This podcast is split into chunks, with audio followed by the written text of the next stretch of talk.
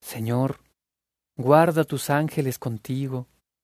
Son demasiado puros para mí, me dan miedo, no pesan, no vacilan, tienen cuerpos sin hambre, sin fiebre, sin lujuria, pies que no dejan huella, labios sin sed que saben tu palabra, sus ojos que no lloran son atroces, en sus cándidas manos llevan cálices, palmas, incensarios, coronas, pavorosas espadas con el filo candente.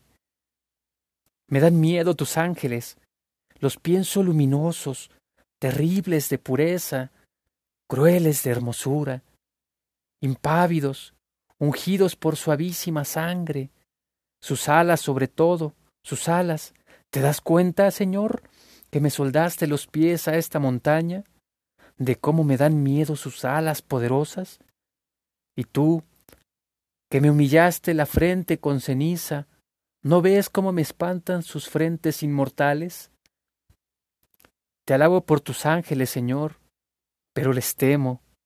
Consérvalos contigo, son tus pájaros, cantan en tu oído el osana de la dicha perfecta, te rodean y giran decorando tu gloria movilizan la brisa que perfuma tu trono, pero tú solo puedes contemplarlos sin miedo, solo tú disciplinas sus magníficas huestes.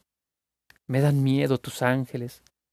Si yo encontrara alguno, si un día al despertarme lo viera intacto y fúlgido a los pies de mi cama, yo carne castigada, llorosa podredumbre, pecado repetido hacia la muerte, tendría que clavarme las uñas en los ojos.